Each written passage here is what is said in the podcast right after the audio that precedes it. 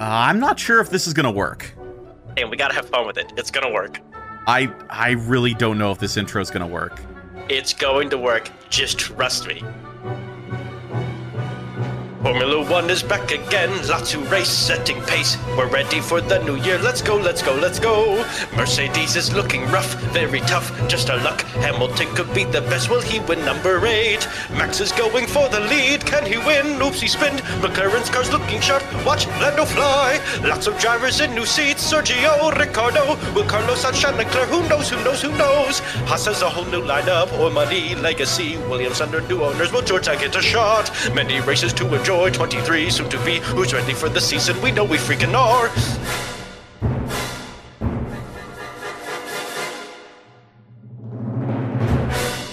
Hello and welcome to another edition of Off the Pit Wall. Hunter, you and I were getting pumped because we were listening to the the Max, super Max Max Super Max Max Super Super Max Max Max Super Max Max. Yes. Oh my god, we're listening to the Super Max song from way back in twenty sixteen because Max Verstappen has won himself the second race of this season, and boys do we have a championship battle ahead of us. It's beautiful. It's so fan. It's only two races in. It's awesome. That was also the first time he's finished a race in the country of Italy in the past three starts. Well, it's also the first time that he's finished a race in Italy in the top three in the history of his career. That's even better. And of course, he takes home the win. I take home the bag because uh, I, I did happen to throw a bet out there that Max does win that race. So, you know, got a little extra spending money for uh, extra cheddar. Yeah, first for celebrating. And, um, you know, I also have a little extra cheddar because I put money on Lando Norris making the podium. Oh, that's fantastic. I had an excellent day. I was really enjoying myself, uh, as many people were, for the twenty twenty-one Emilia-Romagna Grand Prix. Imola was another beautiful race. This is back-to-back races. The start of the season so far has been fantastic this year in Formula One. So, Hunter, we have a lot to go over. We're going to be talking about our drivers of the day, our disappointments of the day, and we're going to be going through and grading every team's performance in this past race weekend. And this is going to be a lot of fun because this race was incredible. If you thought Bahrain, with how close that finish was, was crazy, this race, for the fact that it was a wet race, for the fact that people were sliding all over the place, for the fact that we've had a huge shakeup in terms of, you know, what we would typically expect if you go back to last year or the year before. Like I said, we have a championship battle. You know, it's no longer Mercedes going to run away with this. Red Bull is going to fight. And this race is just another another piece of proof for it. Hunter, to summarize the race, Max Verstappen comes home with a victory. Lewis Hamilton has a crazy comeback drive to put himself in second. Lando Norris gets his second ever podium and gets McLaren's first podium of the season this year. And most importantly, Nikita Mazepin maintains his streak of spinning in every single race of the season so far. Now, as you know, Dan, I didn't get to watch the race live. I watched a taped replay of it a little bit later, and you gave me the update that Mazepin spun, and I thought you lied to me. Yeah, I, I thought, I thought, I thought he didn't do it. He Dan lied to me, but nope, he got it in buzzer beater right at the end. Got the nice little spin with like the streak alive. Yeah, with like the funniest camera angle because it's like the camera that's built into the track. So yep. You just see this like just in the distance. You just see this poor, poor Haas car just go spinning across the track, and it was like the driest point of the race too. Yeah, like that was just a bad look, but it's it's it is what it is. It's Nikita Mazepin. It's Nikita Mazepin's spin, if you will, at this point. Yeah, it's absolutely ridiculous. Just tally another one onto when did Mazepin spin dot com, which if you have not seen that website, that's a fantastic website. Go check it out. But among all of this, among Max's win, among Lewis Hamilton recovering with a crazy drive at the end there, we got to talk about the biggest controversy of this race. Now, last race, the big controversy was, of course, Max passing off the track and whether or not he should have given the position back and all that stuff. This week, we're talking about a massive collision between two drivers, one who's obviously famed for, you know, working with a front-running team in Valtteri Bottas, and the other one who is being heralded as his replacement as early as next season in George Russell. thirty laps into the race, basically at the halfway point, George Russell, Valtteri Bottas come together. They both wipe each other out. They red flag the race. There's a whole lot of controversy over, after the accident, George Russell going over, yelling at Valtteri Bottas, Bottas flipping him off, and then George Russell smacking him in the helmet. The man was just in an actual car accident. You're smacking him in the head. It's the heat of the moment. They're, they're competitors. It is what it is. I don't see the big deal. I don't see what the problem is. They didn't actually start fighting each other. It's whatever. The big question is, whose fault is that accident? Are you in the mindset of Bottas, where George Russell made a mistake, was trying to get aggressive on a wet line and smashed into him as a result? Or are you on Team Russell that says that Bottas spooked him by kind of trying to cut him off and forced him into the grass, causing that accident? I'm in uh, both campaign. I mean, it, it, what do you expect? You're you're you're in a race. First of all, Bottas is probably already very angry that he's that far back in the car he's in. George, I understand he wanted more points, but beggars can't be choosers. You were already in tenth. At that point in time, what was it? Sergio Perez still had to take a, what essentially would be a stop-and-go penalty, which would be a, like a forty-five second total penalty. You would net gain another position, be in ninth. It just doesn't make any sense to me. But also, if you're going to go for that move, you got to know the guy's going to try to block it a little bit. He's allowed to move one time. So I, I just don't I don't get it. But the one thing I will say is that clearly from that first time they showed the replay, I immediately went, wow, if it weren't for the halo, again, another driver would have just most likely perished, because his his front left wheel, I mean, smacked the heck out of out of that halo system, or the side part of the halo. It would have gone right in his head. So props to the halo, again, proving how beautiful it is and how amazing it is. But it's both their faults. I mean, it's a racing deal. It's no one's fault. It was a racing deal. Yeah, and I know that's the big thing, is the big assumption is that Valtteri Bottas could very easily be losing his seat at Mercedes after this season. His contract is up, and George Russell is already kind of being pinned as that replacement. This is the same exact storyline that we saw hyped up last year at the Sakir Grand Prix, where, you know, you had Bottas and Russell racing in the Mercedes, and everyone was like, oh, well, the pressure's on Bottas, because if Russell does better than him, why would Mercedes bother keeping Bottas when Russell has shown that if you give him the tools, he can be a better driver? And I agree with you that for Russell, it does seem greedy. I know, like, they're racers, they're going to race, but you're almost outpacing a Mercedes with a Williams on pure pace alone. At that point in the race, there was no need to get that greedy. I understand you want more spots. You're a race car driver. You don't ever want to just be content. But you were two years in a row clearly going to get a points finish unless something crazy happened, and you caused something crazy to happen by making a dumb mistake. They're the same track. It's both their faults. It's a racing deal. I don't think there should be blame on either driver. Uh, I think there should be praise for the halo system again. Uh, and then the after incident thing. What do you want George to do? Just take the bird and then just walk away? Like, I don't care. like, like, he got, like, he's, they're both angry. They both were just in a two hundred mile an hour collision. They got out of the cars both immediately. Well, Bottas took a little bit because he was winded. But, I mean, I'd be winded too if I just hit a, if a car just hit me, and then I hit a wall, and then another wall, and then I spun around at two hundred miles an hour. So I think it's just a racing deal. It is what it is. And it just, you don't need to hype it up. It's just what it is. All right, one last question before we move on about this incident. Do you think this incident either further diminishes Valtteri's chances of maintaining an F one seat, either with Mercedes or with a different team next year? And do you think this incident negatively affects George's chance to get in that Mercedes seat next year?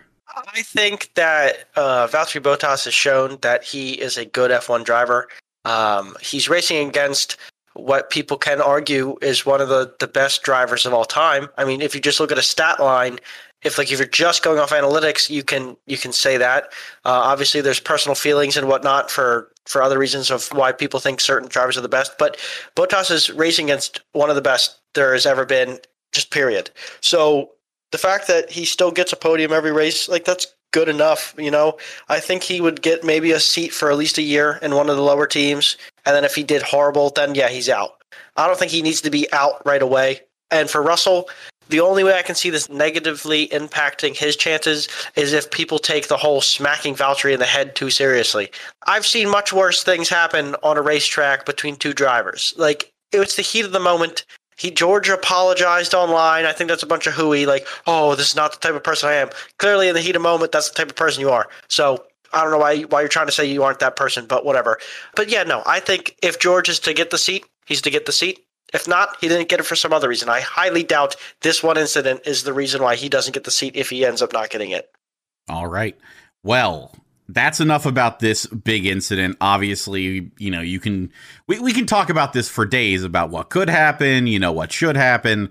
But at the end of the day, they both were knocked out uh, halfway through the race, you know, finishing eighteenth and nineteenth. You know, they would have been dead last if it wasn't for a uh, incident between Nicholas Latifi and uh, our boy Nikita Mazepin earlier in the race. So they they ruined their race weekend. They walk away with no points each. But instead of talking about them the entire time, let's get to our drivers of the day. Hunter, who is your driver of the day? You know, I, I would love to say Max, but he... You know, it's he's won before. He should be there. Uh, so I'm probably honestly going to go with either Lando Norris or Charles Leclerc, both drivers putting the cars where we wouldn't have thought beginning of the season in places that we really wouldn't have thought would end up right now. So uh, it's kind of a tie for me between Norris and Leclerc. Okay. Uh, I'm going to be more definitive out of those two drivers. I'm going to give it to Lando Norris. Lando Norris was the actual driver of the day, by the way. With, I forget the exact percentage of the votes that he got or whatever, but he did walk away the driver of the day.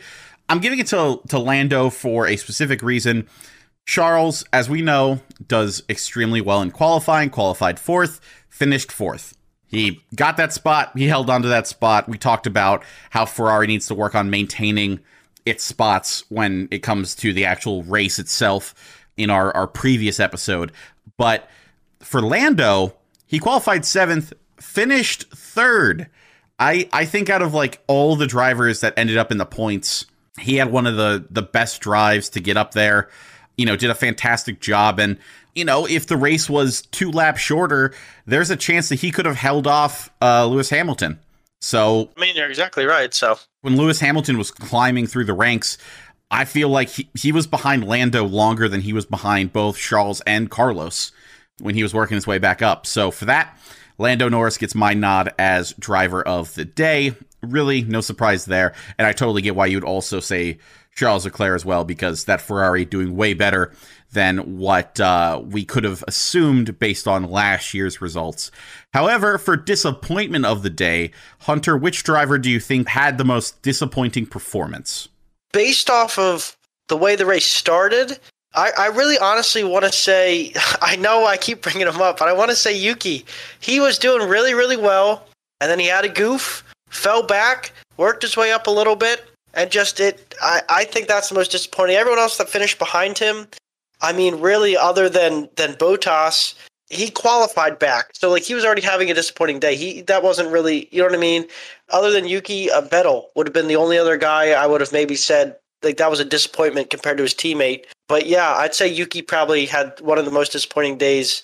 Russell obviously is going to beat himself up, but uh, I'll go with Yuki because he was actually looking to score another point finish and do well and help out the team, but uh, dropped the car. So going to go with Yuki. Yeah. And I mean, as you said, Yuki started twentieth uh, on the grid. He, you know, had to be given permission to start the race since he didn't even set a qualifying time because of uh, that little wreck through, um, you know, the chicane at the top of the hill. And it's a good reason, but I have to, in my mind, say that Sergio Perez kind of disappointed. Everyone was All right, so that's actually really fair. That's yeah, really fair. Sergio Perez lit the world on fire by out-qualifying Max Verstappen in the dry. Okay, that's an important little That's true. Yes, asterisk. That is a little tidbit, yeah. Yeah, but in the dry, it was the first time that Max Verstappen was outqualified by his teammate since twenty eighteen.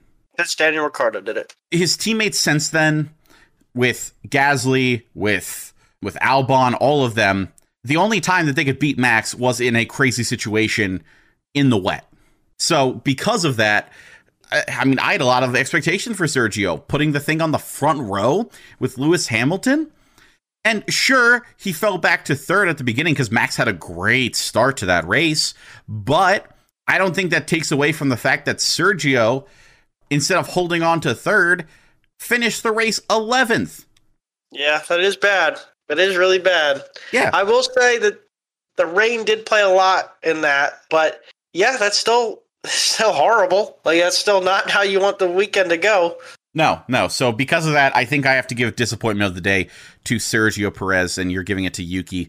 Uh, a couple of guys who just ended up right outside the points after all the penalties were handed out at the end of the race uh, in eleventh and twelfth, respectively.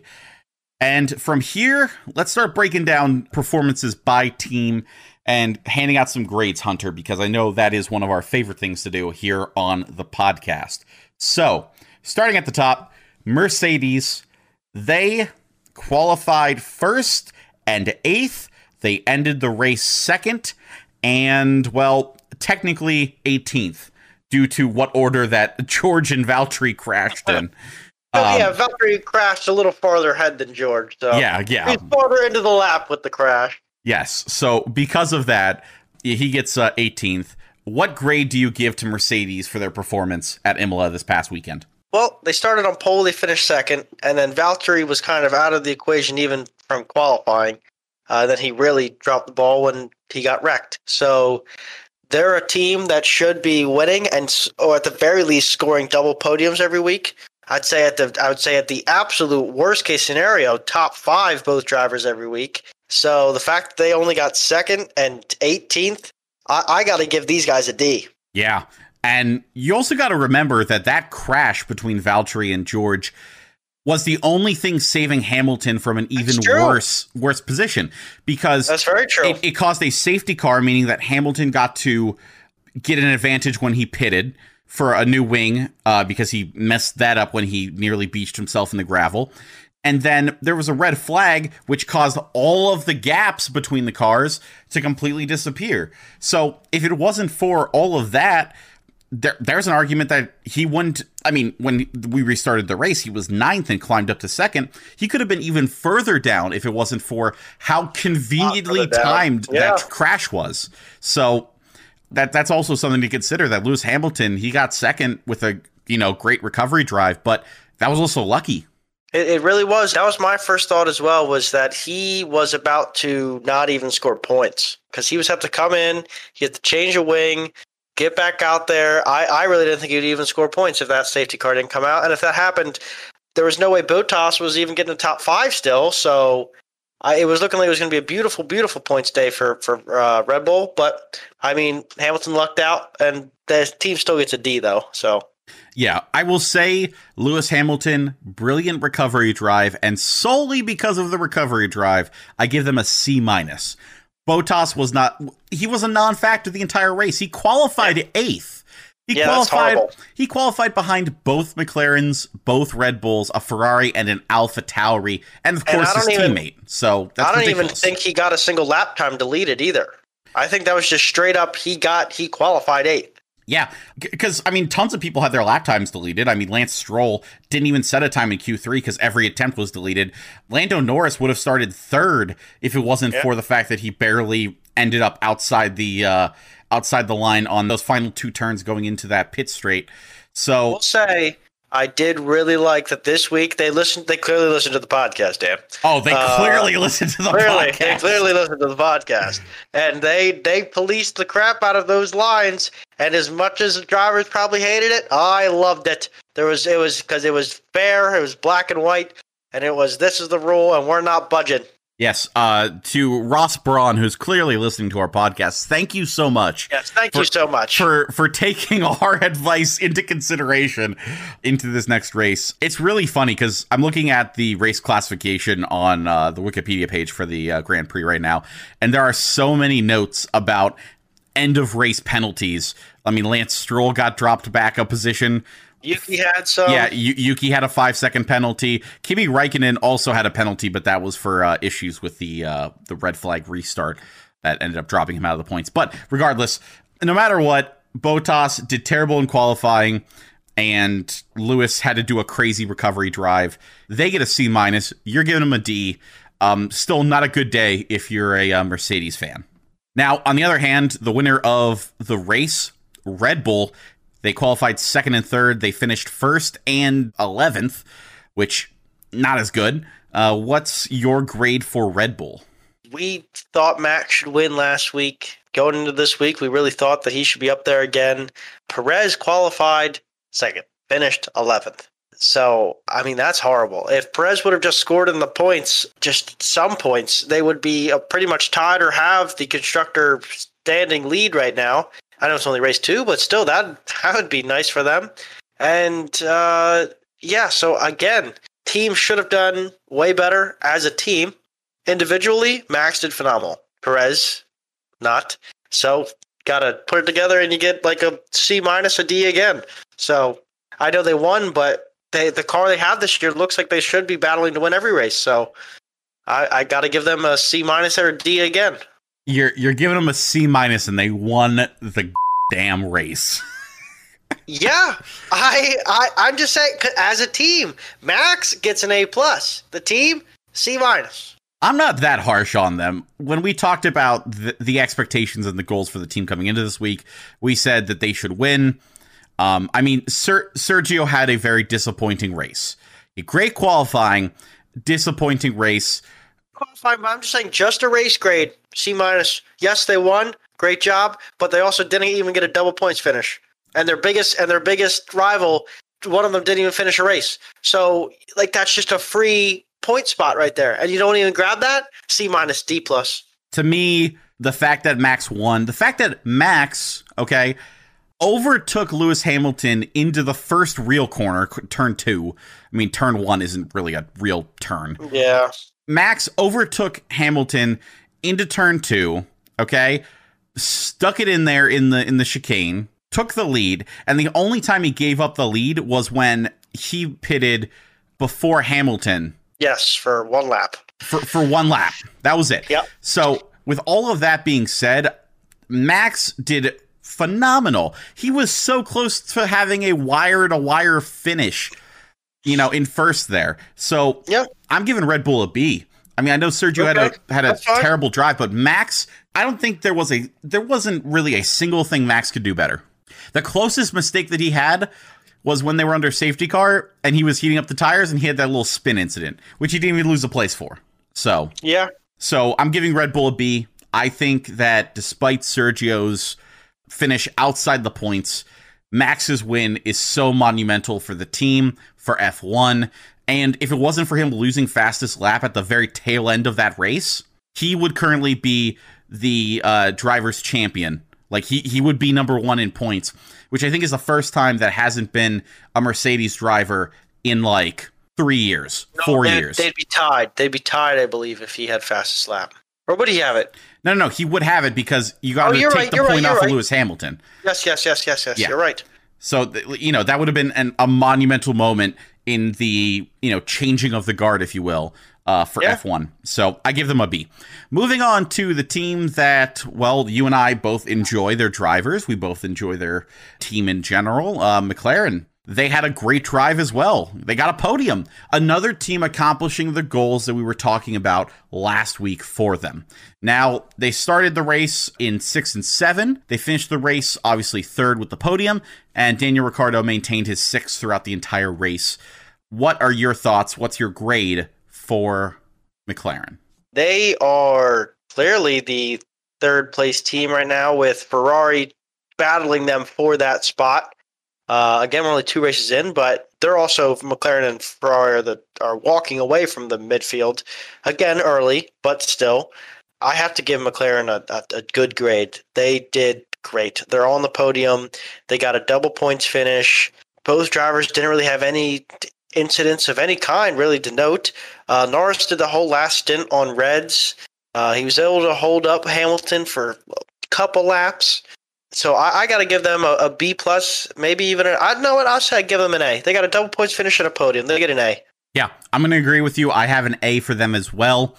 I mean, what's what's to complain about here? They got a podium finish. They, as a team, scored more points than Ferrari. They continue to, as you talked about, walk away from the rest of the midfield with the exception of Ferrari, but they are steadily in third place. They currently have uh, a seven-point lead over Ferrari in third place, and they're not that far behind Red Bull. They're twelve points behind Red Bull.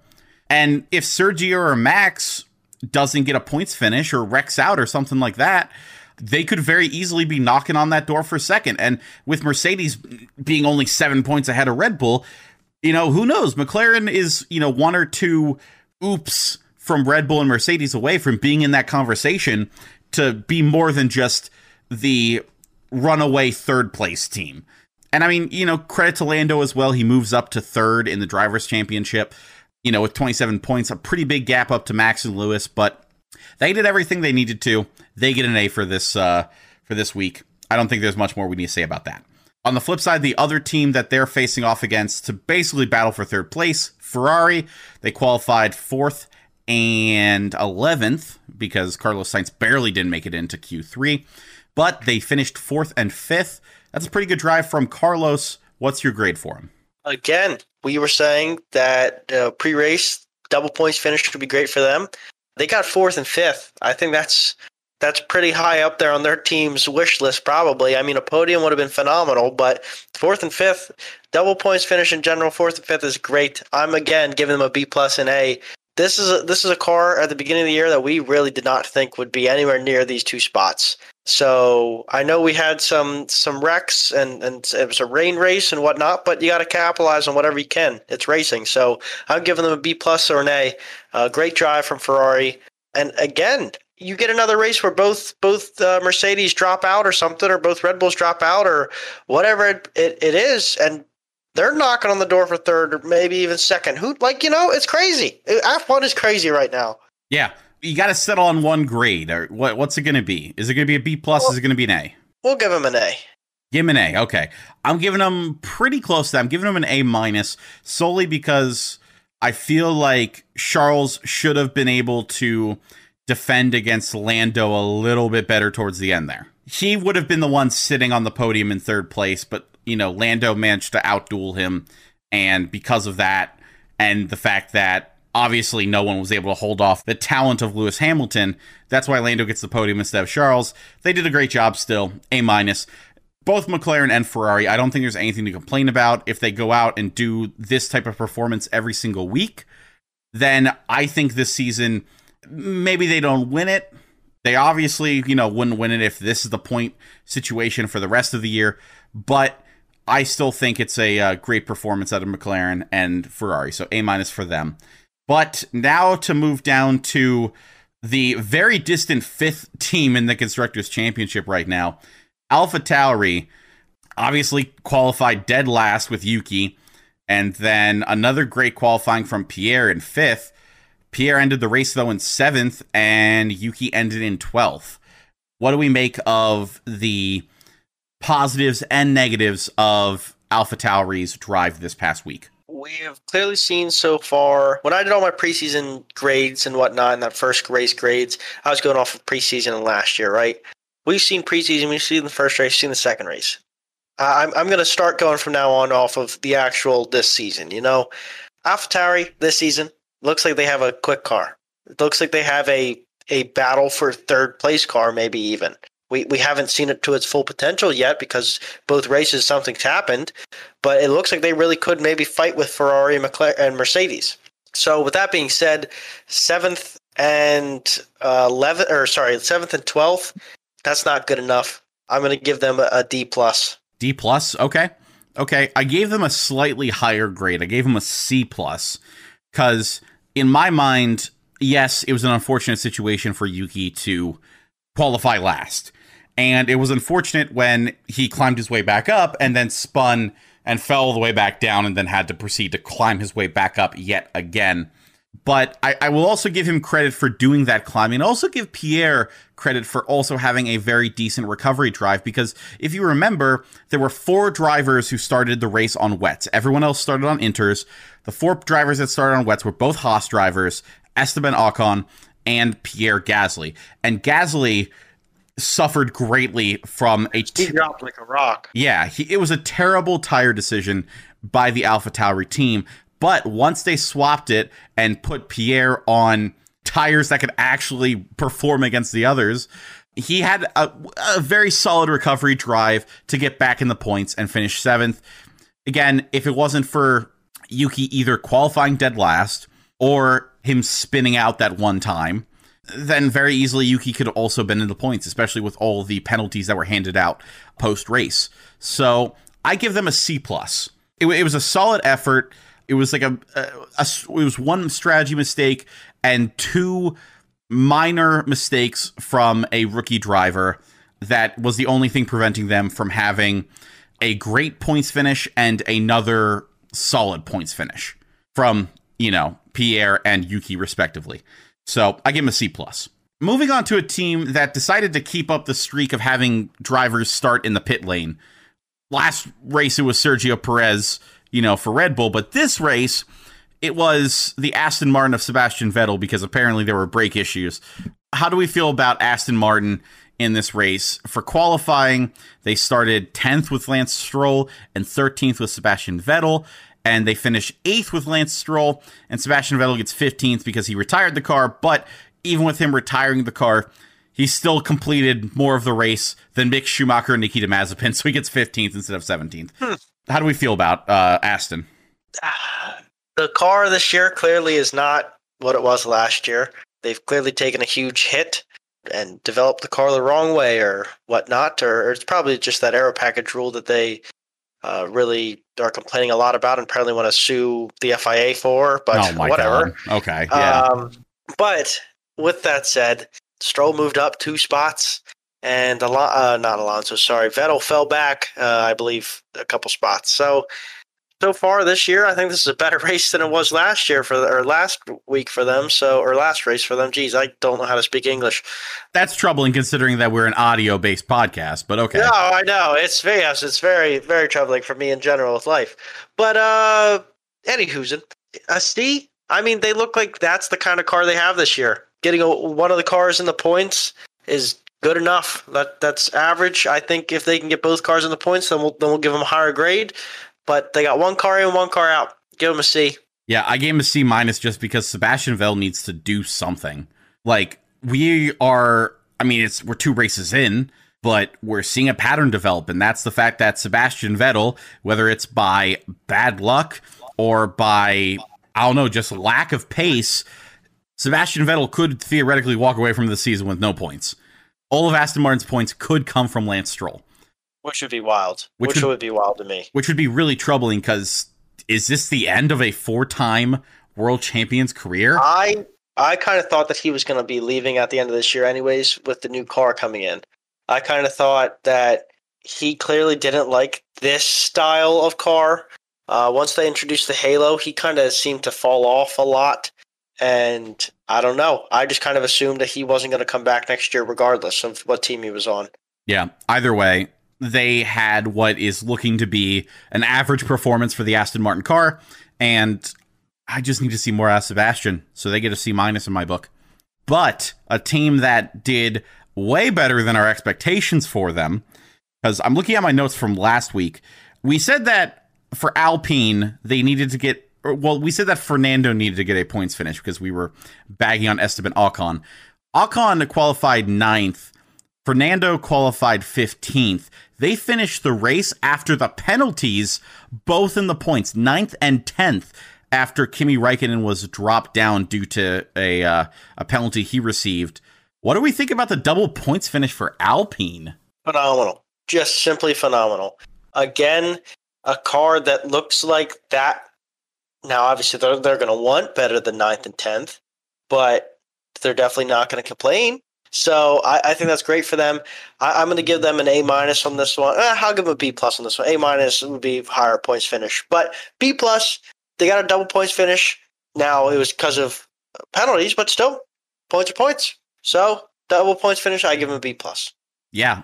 Like I said, my expectations, my goals for Alpine this week was to get Fernando Alonso some points, show that, you know, even though he's coming out of retirement and he has the experience of being a world champion, you know, that he still has it, that he, he can still be that guy. So for Fernando Alonso, he got a points finish. That's great. Esteban Ocon got points, which we joked about during the wrap-up show for the Bahrain Grand Prix that Ocon might not score any points.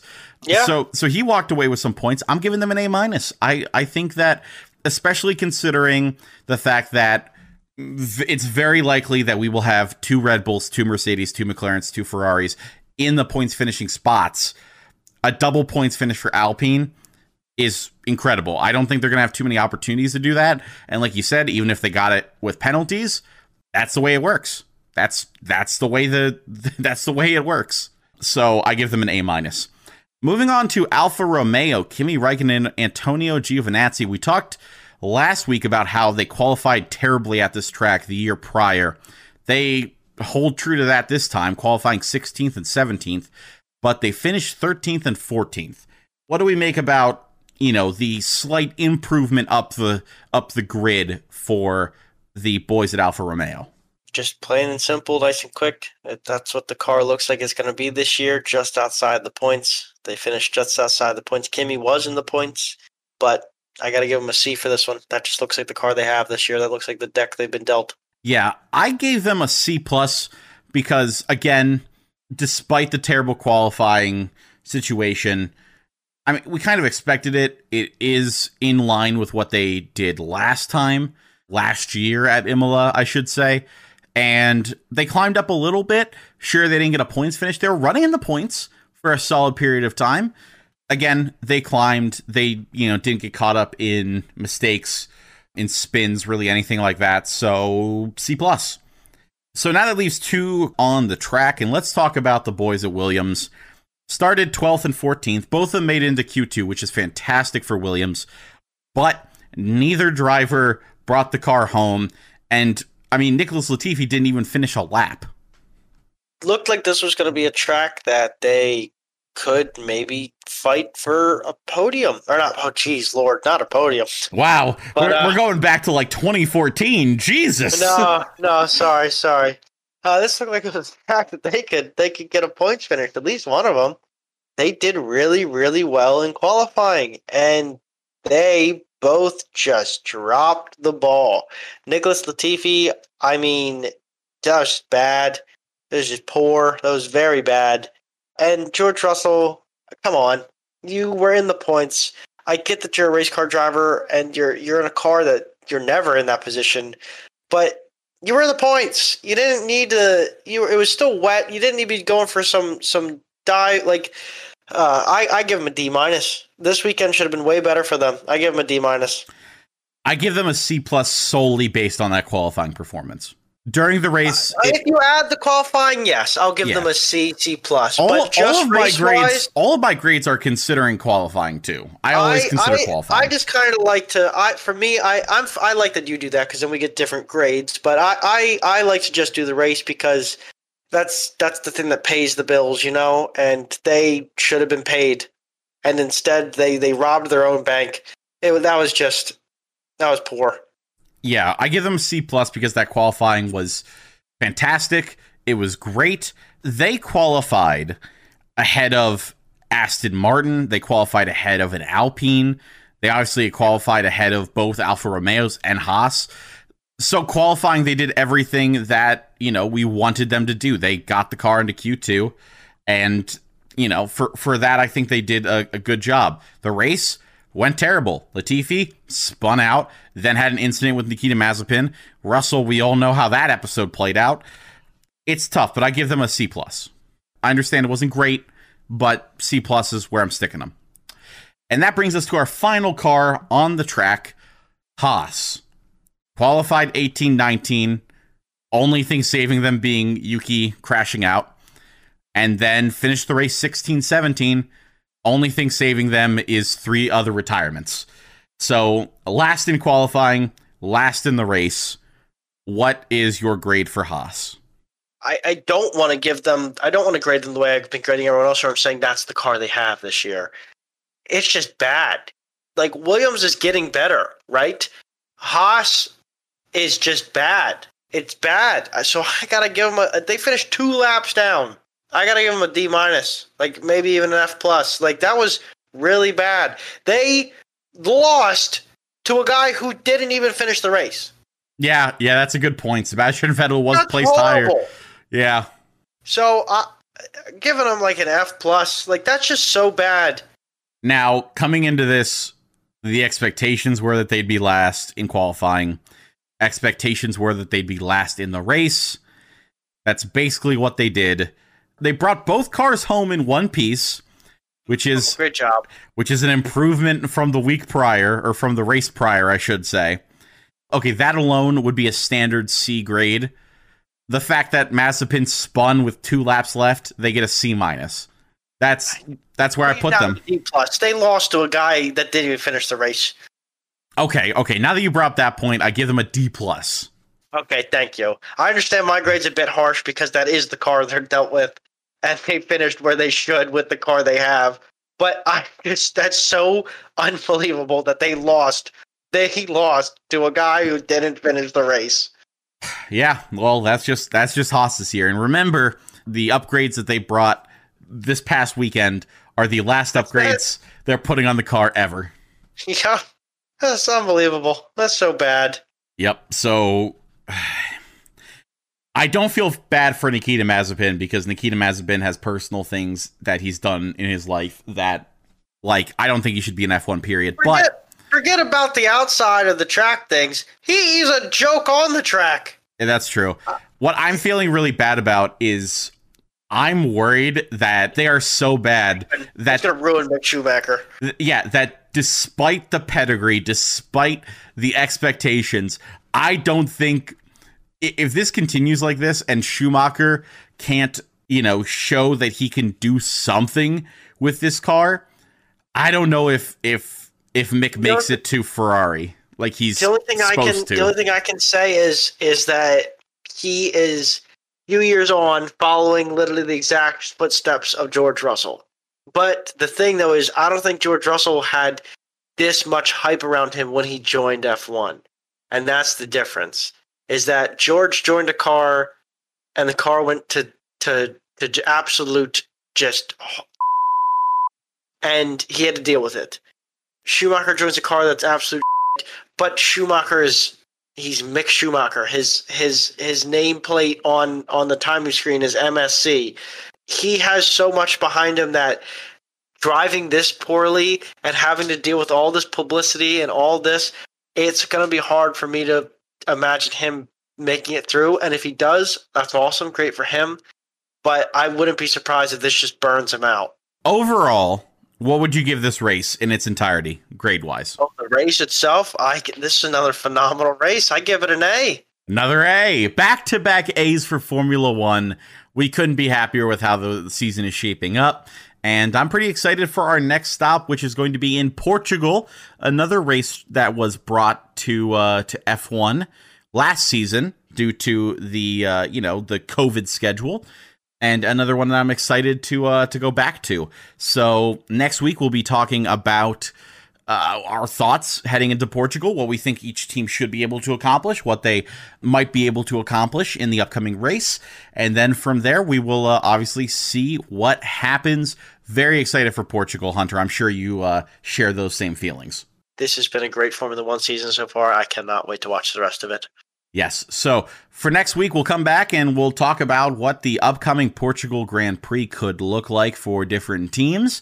And until that time, if you have any questions, comments, or discussion, things you want us to talk about on the air as we go through and uh, preview these races, recap these races, and talk about other great things surrounding this Formula One season, just uh, send us an email to off the pit wall at gmail dot com.